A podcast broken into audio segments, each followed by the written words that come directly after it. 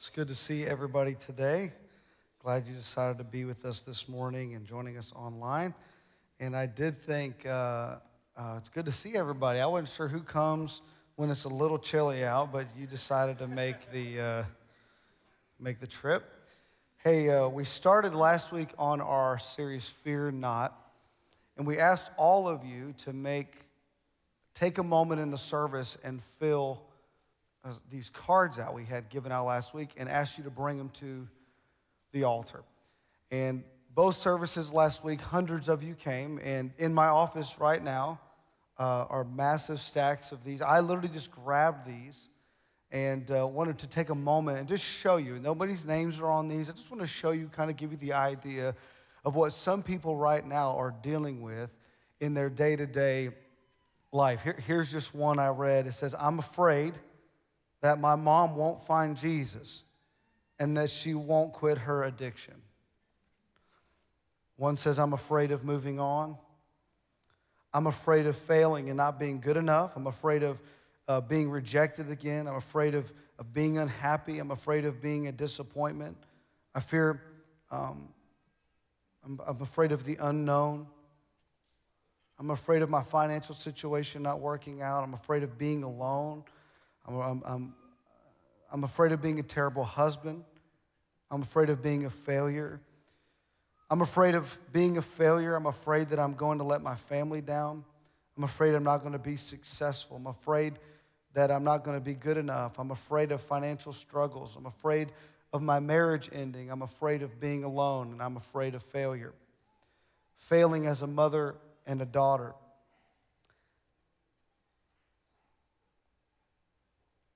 I'm afraid of change and moving on. I'm afraid of past failures. I'm afraid of failing at being the mother my son deserves. I'm afraid of failing in my walk with God. And then it says, I'm afraid of being a failure. I'm afraid of, of infertility, afraid of failure as a spouse, abuse. I'm afraid of financial stability. I'm fearful of failure, financial issues, losing my kids, losing me, that something may happen to my baby brother, health problems. I don't know if you're, you're listening close, but so many of these have one common thread. Here's another one financial failure, failure as a father.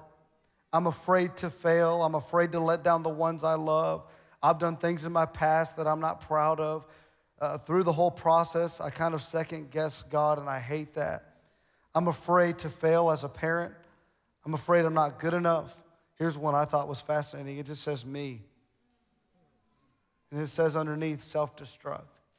I'm afraid of, my, of myself. Uh, I'm afraid my children not knowing God for themselves. I'm fearful of my finances in the future. I'm fearful of my future. I'm almost a senior and I don't know what to do after I graduate high school. It's so much pressure, and oftentimes I get overwhelmed. I'm afraid of my marriage failing. I'm afraid of my husband's addiction returning. I'm afraid of finances failing. I'm afraid, I'm afraid of, of, of my anxiety taking over. I'm afraid of losing connection with my children and getting older. And this is, this is one I found interesting. I don't think the camera can pick it up, but in the middle, someone just wrote failure, and they put arrows out to each category where they feel they're afraid to fail in life, in motherhood in relationship with God, family, a job. I don't know if you were picking it up, but that's just a handful I took off the top. I read every single card, by the way, all day yesterday. It took me forever. One of them said, it was obviously a child wrote it, said, I'm afraid of bugs. I was like, yeah, since I moved to Mississippi, me too. But I don't know if you're picking it up. One of the main threads that we see in this is the fear of failure. Over and over in the cards, I would see there was a fear of failure in the past, a fear of navigating failure currently, and fear of failure in the future. And so, as I begin to think about this the last few days, I begin to wonder more and more about failure and individuals in the Bible that we could talk about today that I believe could help us. And one specific person uh, comes to mind that I'm sure many of you have been acquainted with his story. It's a little complicated. Many of you have heard his name. His name is, is Peter. So let me give you a little backstory. Peter, one day, is out fishing. He's a professional businessman. He's, he's well off to our understanding. He's probably older, maybe 21, 22 in comparison to the other disciples. And one day Jesus comes over and needs to teach. and he has an interaction with Peter and tells Peter to cast his net to the other side for more fish. And if you've read the story, Peter's like, Listen, we've fished all night long, we haven't caught anything. And Jesus said, If you just go out a little further, cast again. And Peter said, You know what? Nevertheless, at your word, we're going to do it again. And so at the end of the story, we find that Peter then and his team pull up so much fish that their nets are about to break. They had to call other boats in, and it was an amazing situation. That He gets off the boat, he runs over to Jesus, and says, Depart from me, I'm a sinful man. Like, I'm not good enough to be in your presence. Like, I'm not really that great of an individual. Peter has some self awareness, and he's like, I'm not the one. And Jesus looked at him and said, Follow me. Follow me. And the Bible says in Luke 5 11, it says, They left everything, everything, and followed him.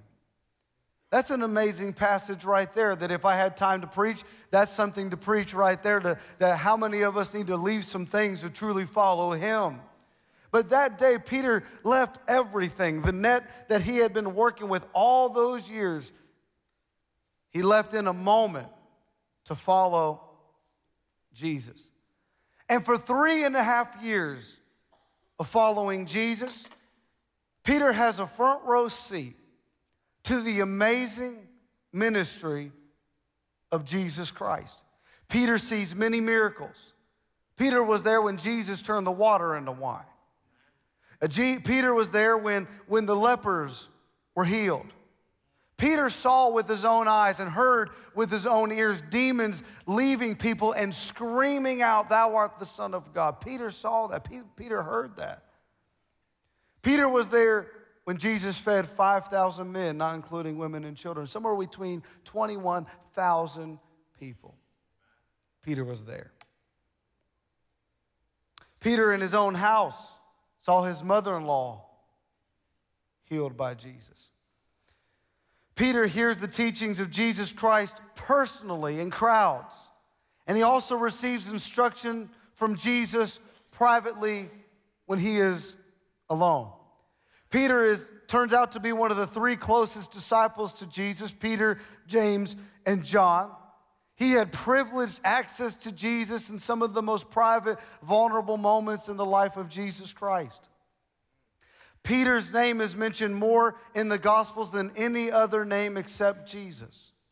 No other disciple speaks as often as Peter, and no one is spoken to by the Lord or by the Lord than Peter. Over and over, we see the life of Peter, pretty fascinating.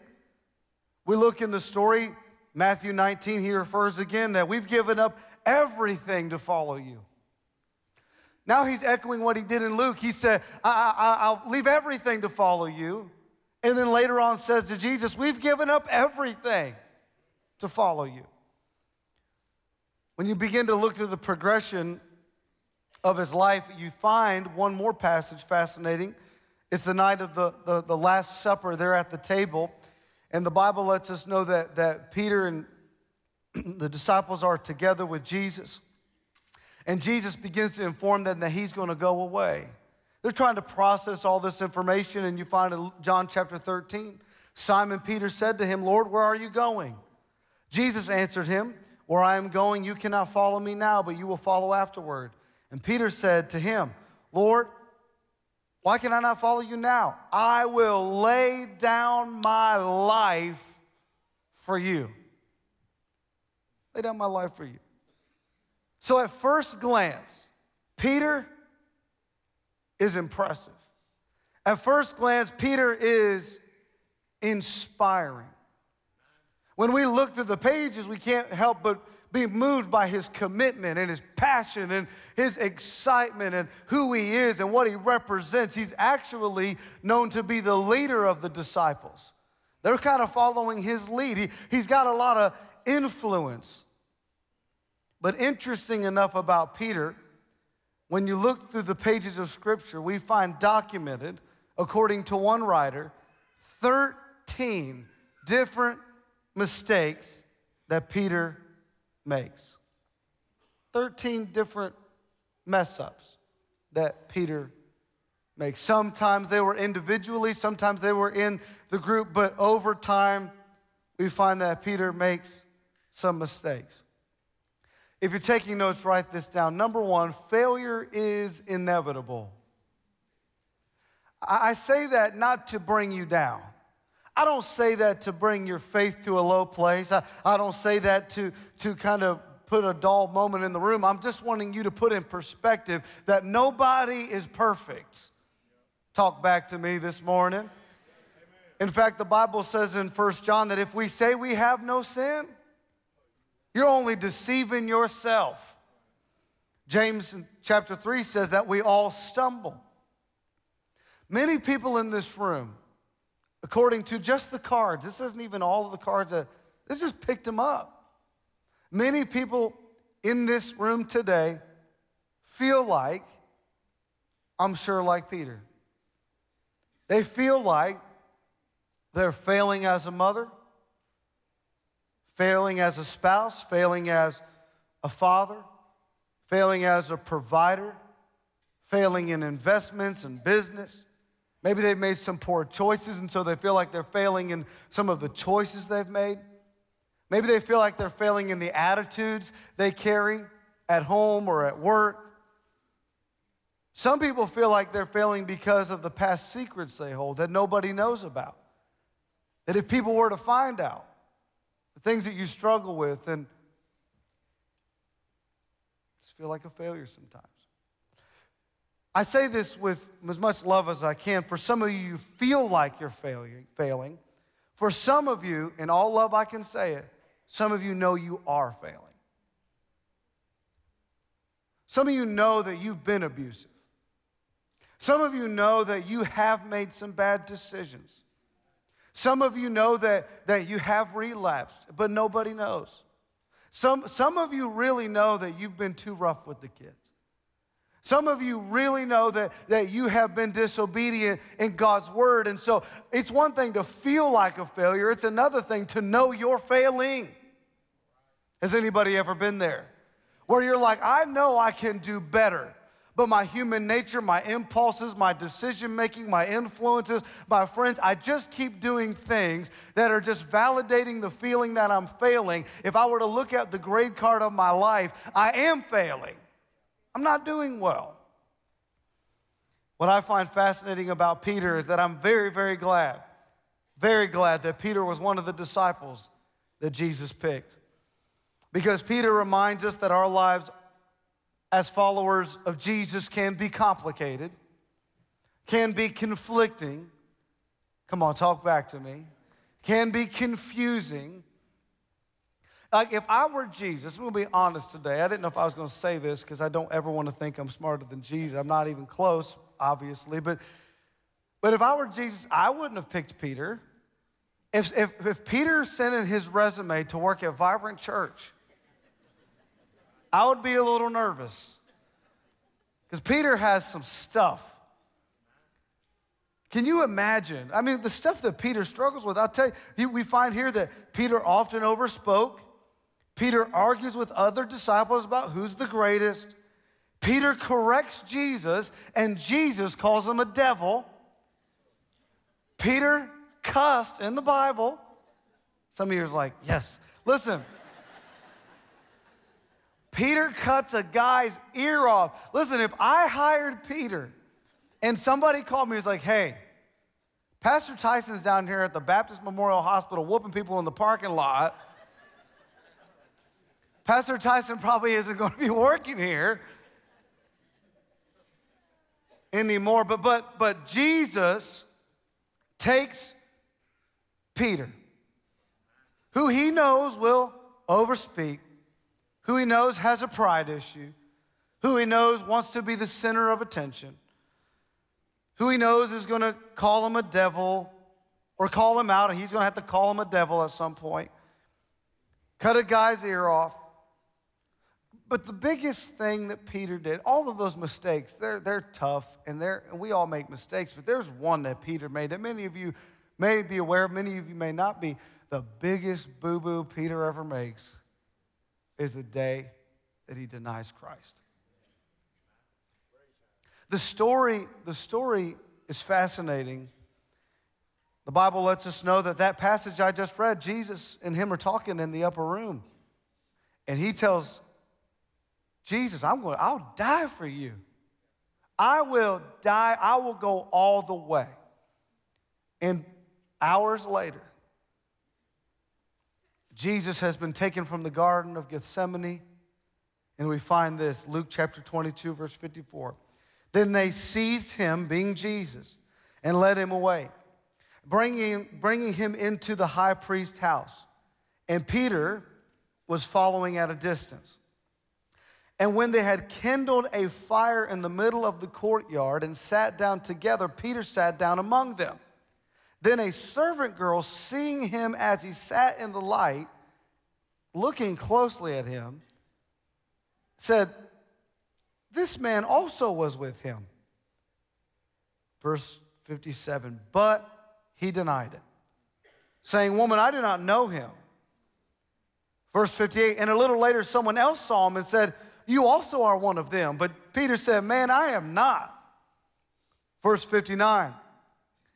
And after an interval of an, about an hour, still another insisted. Certainly, this man also was with him, for he too is a Galilean from the area that Jesus' ministry was, where all the disciples except Judas was from. Verse 60 But Peter said, Man, I do not know what you are talking about. And immediately, while he was still speaking, the rooster crowed, which Jesus spoke to him in the upper room and said, You'll deny me three times before the rooster crows. The rooster crows, verse 61, and the Lord turned and looked at Peter. The same eyes that looked at him on the boat when he was casting nets. He looked into the eyes of Jesus, and Peter remembered the saying of the Lord, how he had said to him before the rooster crows today, You would deny me three times. And he went out and wept bitterly. Peter, what were you thinking? It's so easy for us to judge Peter right here. But if you were honest before God in the presence of church folk, you have had some moments where you thought, what was I thinking? What made me do that? Why did I get so upset? Why did I slam that door? Why did I say that? Why did I text that? Where did why did I go there? And as a result of the decisions we make, looking into the eyes of a man, perfect, Imagine that moment when Jesus just turned and looked at him. The shame, the condemnation, he's now looking into the face of God right after his greatest mistake. And he went away and wept bitterly. Not only is failure inevitable, but failure can leave a mark. Failure has a way of marking us, breaking us, making us hesitant, making us nervous, making us fearful about the future because of what we've done in the past. It's like the story I've heard before of the, of the psychologists that had gathered some monkeys in a room. Maybe you've heard this before, but they, they took four monkeys, put them in a room, had a pole in the middle of the room, put some bananas at the top of the pole, and then one monkey would begin to run up to get the bananas, and the psychologist there in the room would take a hose and spray that monkey to where the monkey couldn't get to the banana. So the monkey comes down. Over and over and over again, these monkeys kept trying to get to those bananas. And every single time that we get sprayed by that hose, that over time, the monkeys stopped trying to get the bananas. Well, they had an idea, the researchers. They, they took out one of the monkeys and put in a fresh monkey. And the fresh monkey comes in, sees the bananas, and begins to climb the pole to get to the bananas.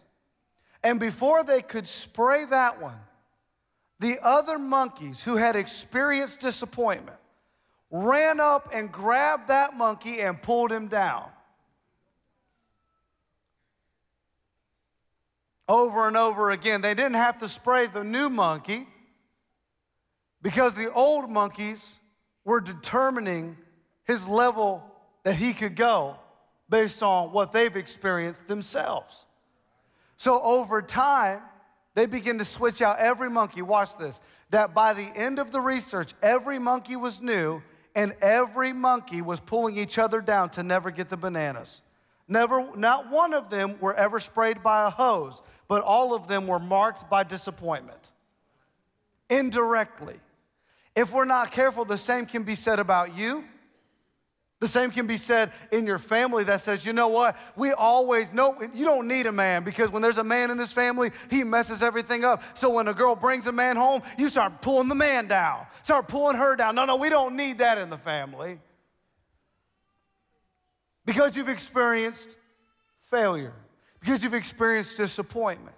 For some, it's in this region where people could believe that the best days for this, this city and the best days for this region are behind them. And when anybody has a dream or anybody wants to do something big, it's like all the community comes up and starts pulling them down and says, No, no, no, no. But there are some of us that God has put bananas in our heart. How many of you know a preacher will preach anything? People will say, Don't, after you've experienced failure, it's like you don't want to try again. You don't want to put yourself out there. I'm not going to try church because I've been hurt there. I'm not going to, I'm not going to be vulnerable again because I've been talked about. I'm not going to try marriage again because failure can leave a mark. And I want you to imagine being Peter. Jesus told him, that you are a rock and I'm going to build my church on you. You're a cornerstone for the future movement that I'm going to put in the earth. And he, already, he knew that in his heart, but he failed. It's like he knew I was, suppo- I, I was supposed to be the rock. I was supposed to be the provider. I was supposed to be a good spouse. I was supposed to be a good husband. I, I was supposed to, to, to be in ministry. I was supposed to be strong and responsible. I, I was supposed to do good things. But now I'm at this fire, just warming myself.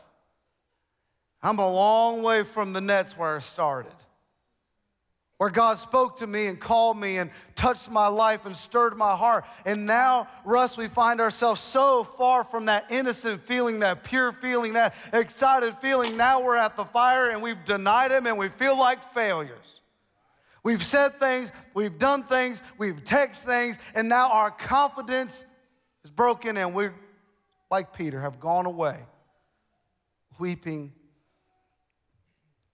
bitterly. I'm running out of time. I don't have time for everything I want to say today, but I need you to hear me. Failure has a way of leaving a mark. You know, I've never shared this, and no one's ever seen this. But years ago, the first time I ever preached, a Baptist church called me and said, We want you to come preach. This is great. Uh, it was my, so it was my, my first time going to preach. So I was like, Here I come. I'm called. I got the fire. I'm to come in there. I'm to straighten these Baptists out tonight. I'm just playing. And I was so excited. So I ran to the store and I bought this kind of this binder, got the paper in it, and I wrote in it the first sermon I was going to preach. It's still in there. It's horrendous. No, no, no, no. Get the camera off of it. Get the camera off of it. Holy smokes, you guys, what was that? Were you waiting on that shot?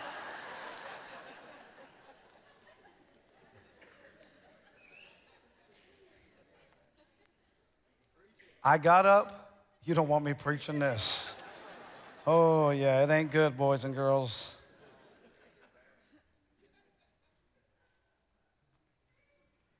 Oh, that may work at the end. I may use one point here in a minute. Lord, remind me to do that. But I got up in front of this church, and I brought this up, and I was ready to preach. The church was packed, broke record attendance that night because churches came together. And I got up and preached the worst sermon you have ever heard in your life. And I know you're thinking I'm putting I'm being funny right now. It was so bad. My wife lived in Alabama at the time we were dating, and I called her, and she goes, Well, how'd it go? I'm like, That was horrible. I will never preach again. I don't ever want to do it again. And all these years have gone by, and obviously God has helped me, and I'm still learning. And but I'm gonna be honest with you. I had to hide this to this day. Because when I see this thing, it brings up the strangest emotions because I had so much excitement about speaking. I had so much dreams. I had so many, like, I saw it inside of me. I had people prophesying it over me. And then when you actually step out in faith and you feel like you failed, I put this thing in a box.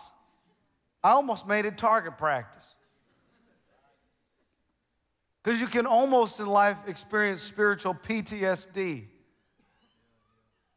And for some of you, it's not a black binder, it's, it's something else. It's, it's this life living between the nets and the fire. Now, no doubt that night Peter felt like a failure. He was called by Jesus, he was taught by Jesus, he was touched by Jesus, inspired by Jesus, and he failed. And he not only did he fail, he failed bad. But hear me, thank God that's not the end of Peter's story. The Bible goes on to say that Jesus resurrects from the dead, and some time goes by, and he has revealed himself to his disciples. John chapter 21 records this story. Just as the day was breaking, Jesus stood on the shore, yet the disciples did not know it was Jesus. Jesus said to them, Children, do you have any fish? And they answered him, No. And he said to them, Cast the net on the right side of the boat, and you will find some very, very similar to how Peter was called into the ministry. So they cast it, and now they were able to haul it in because of the quantity of fish. That disciple whom Jesus loved, which was John, therefore said to Peter, betraying Peter, It is the Lord. And when Simon Peter heard that it was Jesus, the man he betrayed, the man he hurt and failed.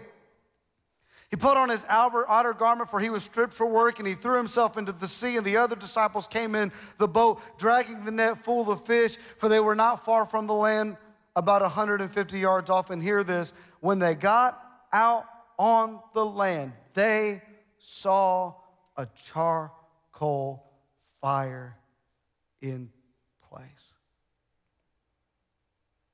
Peter had denied Jesus at a fire. In the next few moments, Jesus and Peter are going to have a very strong interaction where Jesus is going to ask him, Do you love me? Do you love me? Three times. Do you love me? But I find it interesting. Only two times does the Bible let us know that Peter was at a fire. The place where he failed the first time, and the second time where he came home to Jesus. God brought him back to the place that stung. He brought me back to the place that I didn't like. The smell of smoke, the, the crackling fire. Like, like I remember that night the last time we were right by a fire, me and Jesus, you were looking in my eyes right after I denied you. And at that fire, Jesus says to him, Do you love me? I need you to hear me today. For some of you, this fire feels like this to you. Like every time you see the hole in the wall, you knew you have an anger problem. Every time you see the broken plates, every time you see every weekend when you got to drop the kids off with the spouse and, or the ex spouse, and you know, I have failed and I have messed up. Every week when you got to drop your kids off, and every week when you got to go to AA, and every week you know, you know, you're reminded over and over of where you failed. Because I am confident. Not planned, point number three. You cannot conquer what you do not confront. That you and I have to go back to the place and say, God, I'm not perfect. I don't have my life together. Here's the real me. I can run and weep, or I can come to you and say, Here I am. I don't need any, it's not about anybody else right now. It's me, oh Lord, standing in the need of prayer. God can bring you to the place Do you love me? And do you love me? And Jesus says, Go feed my sheep. Jesus is done hanging it over his head. And Jesus gets Peter back on track with his purpose. But this time, Peter's different. Jesus needed Peter to know that this time it's not about you getting a seat at the table, Peter. This time it's not about you getting to be the to getting the, the limelight. It's not about you getting what you want. It's not about you flexing and cutting off ears. It's about you, you love me. Let's get back to the priority. Do you remember the day, Peter, when you threw out the net? Do you love me? Like you used to love me, like the book of Revelation says, return to your first love. I'm trying to help you today because so many of you have walked away from nets and you're living at fires and you feel like a failure and you feel like you're no good and you feel like nobody loves you and you feel like your life's not worth living. I've come to tell you today that the same God who you broke, that you may have failed and you may have messed up, that saw your failures, still loves you. Still loves you. Because failure doesn't have to be final. You know what's amazing about Peter? Despite his failures, despite his mistakes, despite, beside all that, when Jesus ascends to heaven, you know the story. The day of Pentecost comes, the Holy Spirit comes down, and out of all the apostles, the Bible says Peter stood up among them this broken, messed up, made mistakes. I could have done better. I could have, I could have decided. But he stood up and he began to preach. They are not drunk as you suppose. He began to preach about the power of the presence of God, begin to preach about the Holy Spirit, begin to preach about the new dispensation of the church and what God is going to do in the days ahead. Peter, this guy, the guy I wouldn't hire, the guy you wouldn't want your daughter to marry, the guy you wouldn't want your, your, friend, your son to hang out with. That's the guy God uses. At the end of Peter's life, he denied Christ so severely, and it's documented. But you know what's not documented in the Bible? That He was martyred for Christ later. That his wife was murdered and he had to watch and he yelled to his wife, Remember the Lord. Remember the Lord. Remember the Lord. This is coming out of a mouth, the mouth of a man who betrayed him. And he's looking at his wife in their last moments together and is like, Don't deny him. Stick with him. It's almost like he knew the bitter cup of failure. He knew that bitter cup of when you say something or do something that you can walk away weeping and hate yourself and want to run away from God and run away from the church and run away from your small group and avoid accountability and not answer texts and, and stay away. But he looked at his wife and said, Listen, listen, baby, don't, don't deny him. Remember, remember the Lord. You know what I find fascinating about Peter just hours before Peter's greatest failure, Luke 22 31, it says, Simon, Simon, Jesus said this. Satan has asked to sift you as wheat. But I have prayed for you, Simon, that your faith may not fail. And when you have turned back, Jesus was letting him know you're going to have some tough days ahead. But when you make the turn and when you turn back, strengthen the brothers. In other words, God could do more on the other side of failure than you could ever dream. God uses Peter to be the cornerstone of the church. Yeah, he's messed up. Yeah, he's failed. Yeah, he's inconsistent. Yeah, he's smart aleck. Yes, yes, yes. But just because we fail doesn't mean we're disqualified. When a person can come to Jesus and say, Listen, this is where I messed up. God can use people when they truly come to a place of repentance and brokenness and not defending their actions and not.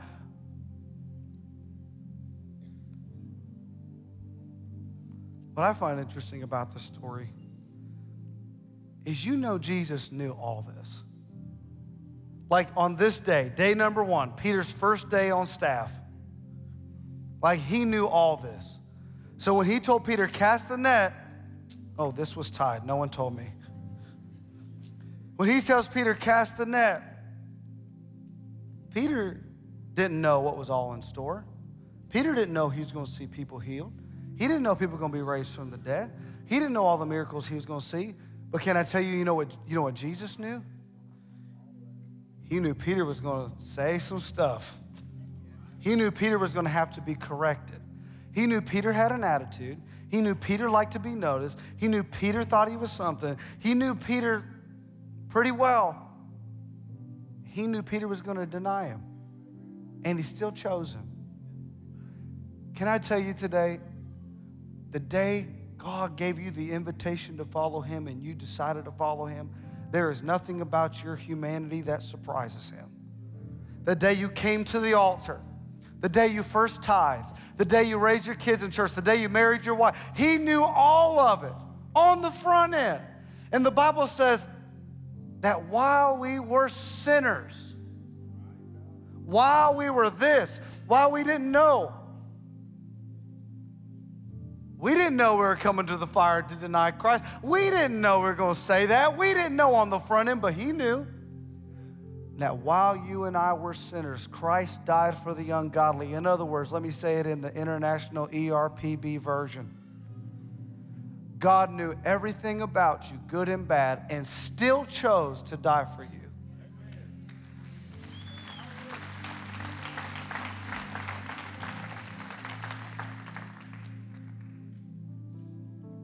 Failure doesn't have to be final. You don't have to fear it. The enemy can cripple us because we're afraid we're going to be this. Can I tell you today, nobody's perfect. Nobody's got this together. Nobody, we're just followers of Jesus coming together to worship a perfect God. And there are some of you, listen to me, I'm closing right now. There are some of you that your confidence is broken. Shame is so heavy, condemnation's on your heart and you don't know where to go, you don't know where to turn, you don't know what to believe. You've sat in this room or you're watching online, it's almost like you feel like Peter. You're weeping bitterly. The tears may not be on the outside, but the tears may be on the inside. Can I tell you, Jesus never gave up on Peter? Jesus came out of the tomb and he told them, remember? He said, Go get the disciples and Peter. In other words, make sure he's with them. I'm not disregarding him. I want him to know he matters. Bring him here. Let him see the tomb's empty. Let him see the God that, the, the same eyes that he looked into, still loves him. And with eyes closed all over the room, if you're in the room today, and you are honest, before God. And have you ever felt like a failure? Do you feel like Peter at times and you're standing at the fire and you've messed up and you can't figure it out? all over the room with eyes closed, no one moving around, will you do me a favor and just raise your hand to heaven and say, I feel like a failure sometimes. Thank you for those hands, honest hands today. Honest hands. I feel like I could be better. I, I'm not good enough for God. I failed my spouse. I failed me. I failed God. Thank you for hands all over the room. Will you stand with us all over the auditorium, please?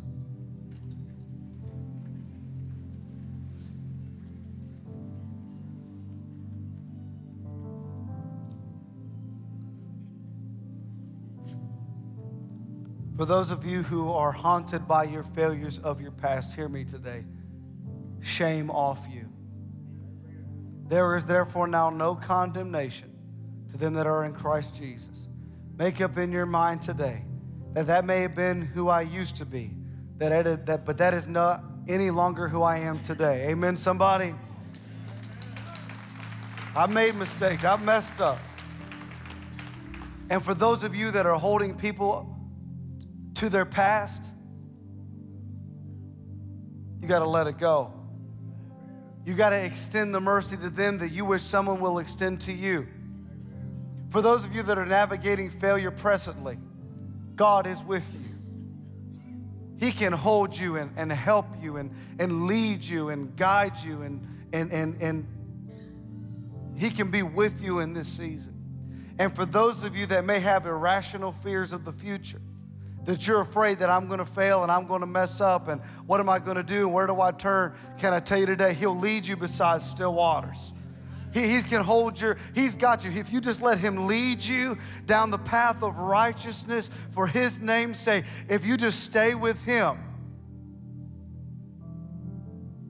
Can I pray with you today? With eyes closed, Father, I pray for every man, woman, boy, and girl in this place that feels like they're struggling with the failures of their past or struggling navigating divorce or navigating the loss of a child or navigating disappointment, navigating pain. Father, I pray in the name of Jesus that every individual that is struggling in here today, that feels like failure is nipping at their heels and they don't know where to go and they don't know where to turn. They wake up on Monday with a heaviness, feeling like they failed you. Father, I pray that you help them and you lead them. And the Bible says that you are the lifter up of our head, meaning that the enemy wants us to keep looking down. But God, you want to lift our head and help us look up. And if we can look up, then we can get up. And Father, I pray for every person who is navigating pain and disappointment and loss and failure. I pray in the name of Jesus that you help them and strengthen them. And today, I pray against the spirit of fear that has people crippled that are afraid to go out in business, and people that are afraid to get married, and people who are afraid to have children, and people who are afraid to take the extra step or take that step of faith. I pray in the name of Jesus that they will walk by faith and not by sight, that they won't overcalculate things, that it makes them have paralysis where they will not make moves after you. But Father, I pray that our church will not be motivated by fear, but we will be motivated by faith. In Jesus' name, if you believe it today, put your hands together, give God God a big praise.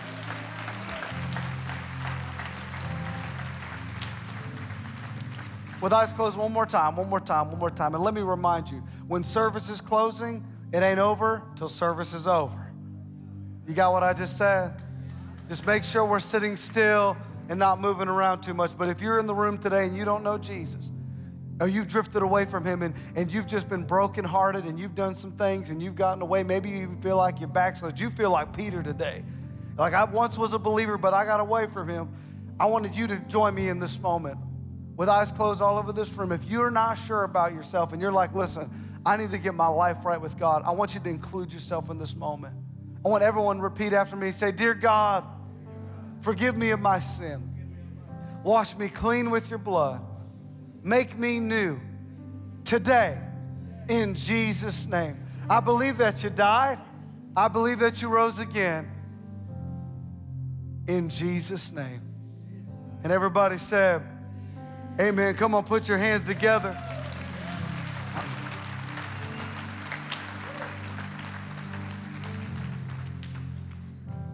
Aren't you thankful for Jesus today?